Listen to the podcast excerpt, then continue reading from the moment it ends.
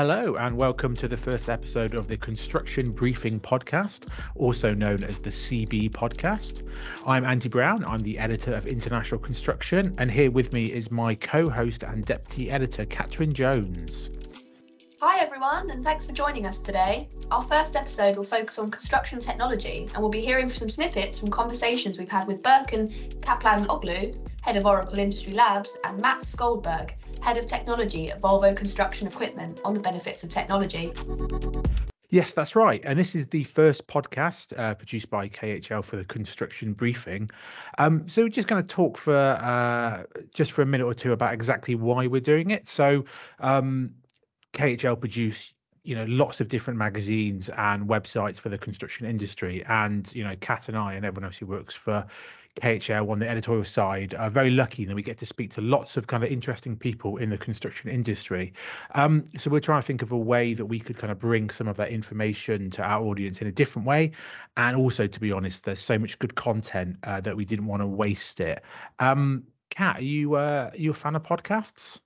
I'm a huge fan of podcasts, actually, Andy. I listen to them on the commute to work, on my travels, or in the gym, and we know a lot of other people do too. So it made sense to produce this podcast. Absolutely, it does. I do. I listen to football podcasts and film podcasts and book podcasts and also construction podcasts. So hopefully this will be of interest to everyone. I'm sure it will be. OK, so we have a couple of interviews for you today, as Kat said. So the first one, we start with a conversation I had a few weeks ago with Burcin from Oracle. And we're just going to pick it up where I've just asked him about his construction technology predictions for 2024. So predictions, generative AI is still going to be a big thing for our industry. Machine learning and computer vision, it will be as big as generative AI, and I think it's going to continue to provide tremendous value, those two. Mm-hmm. I think in this year, finally, we're going to see more voice-activated products. Yeah. I was joking yesterday that I said, well, it's kind of like turning the construction crews into IoT sensors. That's what you're doing, by the way. You're talking, like you're... we used to have sensors to track, or we tried to track, but now as you're talking, it's really like getting the transcript out of it. It is understanding what's going on. I mean, I think these things, voice is going to be a big year. I think mm-hmm. It is always being talked about. It's kind of interesting, Andy. Mm-hmm. I think like voices always was on the edge of these technologies. Everyone talked about it. And part of the reason is this. Think about how we run job sites. I said, we look at things and then we talk about them, right? Like I'm just maybe oversimplifying it. It's human managers, human workers. We visually look at things, understand what the work is. We physically do them and we talk about them.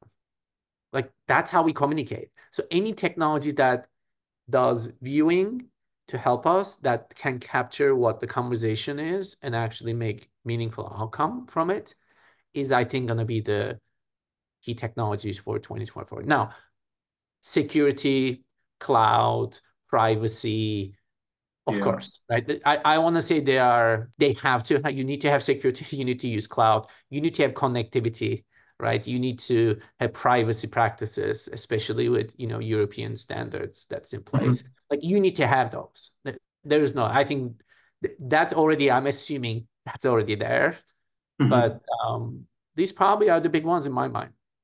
Okay, perfect.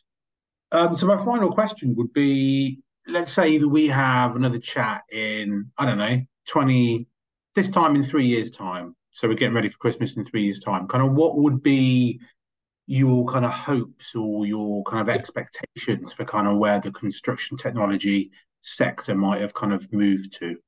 Okay, so we have been talking about for decades of industrialized construction. Mm-hmm. We're going to build things in a factory, ship it to a site. This is going to happen. Well, we're not there, right? It's a couple decades now. We still talk about it. I think there are still efforts to it. I think in 3 years, that's one area I'm hoping that's going to get better, where mm-hmm. we can do these things more like how other industries do. I definitely think in 3 years, introduction of robotics to construction is going to change. Mm-hmm. Now, Why am I hopeful and I think differently this year than I did in the years before? So if you ask my predictions, Scott can find the old ones. I never actually had this in there until now. It's because I see what's happening on humanoid robots world in last 12 months. And one of the things I recently wrote in an article, I'll mention this here too, the world is built for humans. All our construction sites are built for humans. We have stairs, we have door handles, we have all these things. Part the reason why we haven't seen much robotics in our job sites is because they are not built like human form factor, and they can't function in that space, right? Like the spatial limitations. Well, if you have a robot that has form factor like us, the chances of going up the stairs, opening a door, or turning a valve, right? Or reaching to an area like a human would reach, the form factor is already there. And there has been like huge improvement in 12 months in this. I mean, tons of videos out there. Yeah. Right? So yeah. I did a recap of technologies I believe is going to impact industries, not just construction. And here's my 5. I put autonomous robots, drones as one, which is applicable to construction. I put generative AI, which we just talked about. I put space technology, which is, by the way, there's still a construction element. We're talking about 3D printing on the moon, right? Yeah. Yeah. All the work that's happening, right? More futuristic is like the human computer interface with the brain. Like there's a lot happening in that space. And then humanoid robots. So those were my 5. Like, and the one, even the space technology, I think there is a lot of applicable to construction because we want to build colonies on different planets, right? Yeah. You need to be able to print these things in 3D printing. All the stuff that's going to develop based on that is going to have a huge impact. Okay, great. So, yeah, I think Burcin raised some really interesting points there. I think personally, one of the things he was talking about that I thought was very interesting was robotics in construction. And he was talking about obviously the fact that the world and the construction industry is obviously built for humans. And the fact that one of the reasons he thinks that robotics might start to increase in the future is that we're now going to have more kind of humanoid robots. And obviously when he says that, kind of Boston Dynamics Atlas springs to mind, which is like a humanoid robot that you'll be able to, if you Google it or go on YouTube, you'll be able to see videos of it doing kind of various things and kind of looking kind of quite eerily human-like. So yeah, I thought that was interesting in terms of kind of where that might go in the future. How about you, Kat? I agree with those points, Andy. It's also great to hear that Burcin anticipates that generative AI will be popular in addition to voice-activated products in the future. What's your perspective on AI in the construction industry? Yeah, I mean, I think AI is very exciting, isn't it? I think it's at its early stages at the moment. I think it's going to be very useful for people in terms of taking a lot of information and being able to kind of condense it and come out with the main points. I know that people are using it for kind of when they do contractors are using it for when they do bids as well. So there's lots of different software.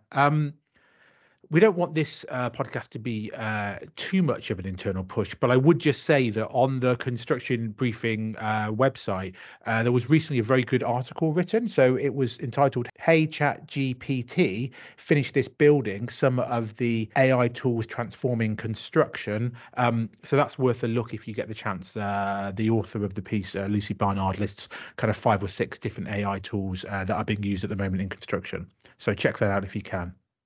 Absolutely. And there's a huge amount of learning still to be done. But I think with the right tools and the right minds behind it, it'll expand how we are currently working in the industry and make some areas more efficient.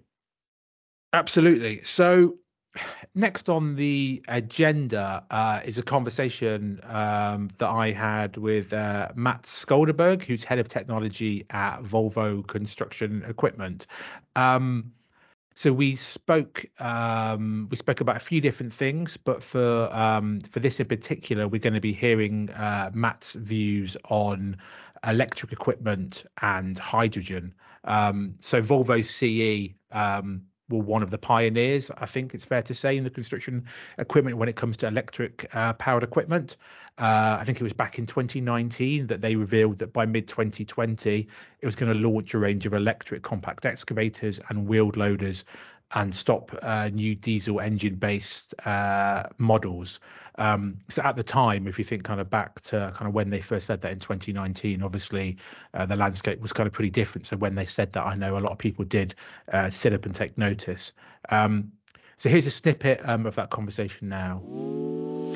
If we just start then by talking about electromobility, because I know that kind of Volvo CE kind of have been kind of towards the forefront of that in terms of the construction industry. Could you kind of give me your view on kind of electric equipment and how you see that kind of going forward?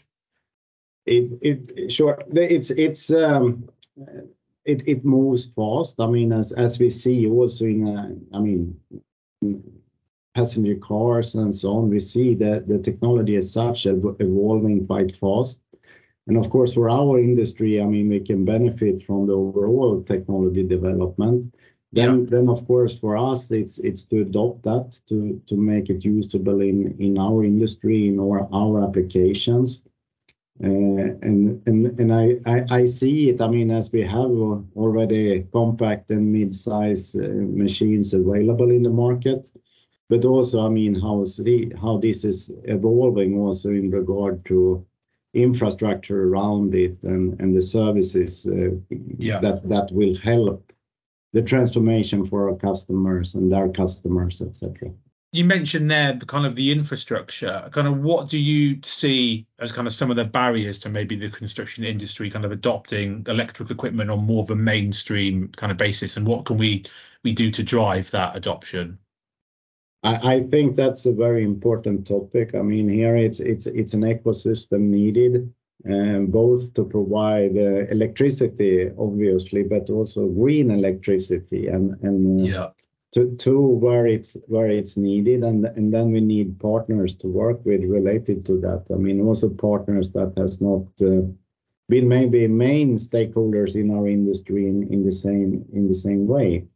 So I think the ecosystems, I mean, us as an OEM, but also with our customers, with our dealers, with our with other players into this, that will help the industry to evolve. Mm-hmm. And I think to help that, it's also, I mean, it's important that we bring products to the market, so we get the awareness that this is ongoing and so on. That will help this evolve faster, so we are not waiting for each other, so to speak, that we can go together and transform the industry. Mm-hmm. And in terms of kind of the actual kind of the tech, if you like, of these electric machines, of kind of how much is that kind of developing, and kind of is that going to be, do you see a time as well in the future where kind of maybe the cost for them kind of comes down as well? Yeah, I mean, that's the big topic, so to speak. How will that evolve? I think it's also, I believe so. I mean, then thanks to volume and all of that, then we will be better in doing this. Yeah. And of course also from our side, I mean, how we use this and optimization improvements we can do when we learn more of this.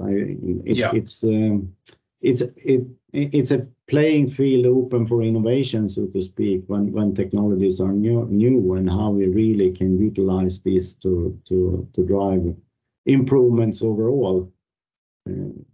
So I think it definitely will evolve and become more. To really get it to mainstream, I think that is what's going to happen. Mm-hmm. But I think it's also going to move quite fast in coming years. Yeah. Okay, great, thank you. So just kind of staying on the topic of kind of alternative power, I'd just be interested to kind of get your view on kind of hydrogen, and if you kind of think that might be a viable alternative in the future. I think it is. I mean, hydrogen. From a society point of view, I think we need more energy sources than just batteries, if we put it like that, for our kind of products, and hydrogen is a good one. Then, of course, I mean, there are different technologies how to use that. I mean, hydrogen with internal combustion engines, but also fuel cells. Yes. And I think here, I mean, it's exploring which way it will go in different markets and in different applications. But hydrogen is definitely one of the solutions in the transformation. Thanks for that, Andy. That was a really interesting conversation. We all know that there are some barriers to the adoption of electric construction equipment, and it was interesting to hear that from the perspective of an OEM. Yeah, definitely. I mean, kind of, as we said before the interview, Volvo CE, I think, have been kind of one of the pioneers in this area. So it's kind of really interesting to kind of hear from them.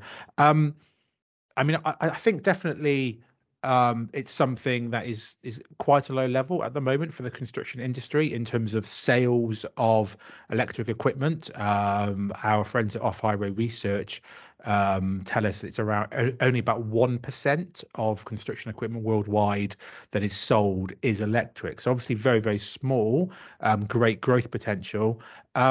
Just one of the things that I picked up on was he was talking about the automotive industry and how obviously construction can hopefully piggyback on some of the technology that area comes up with.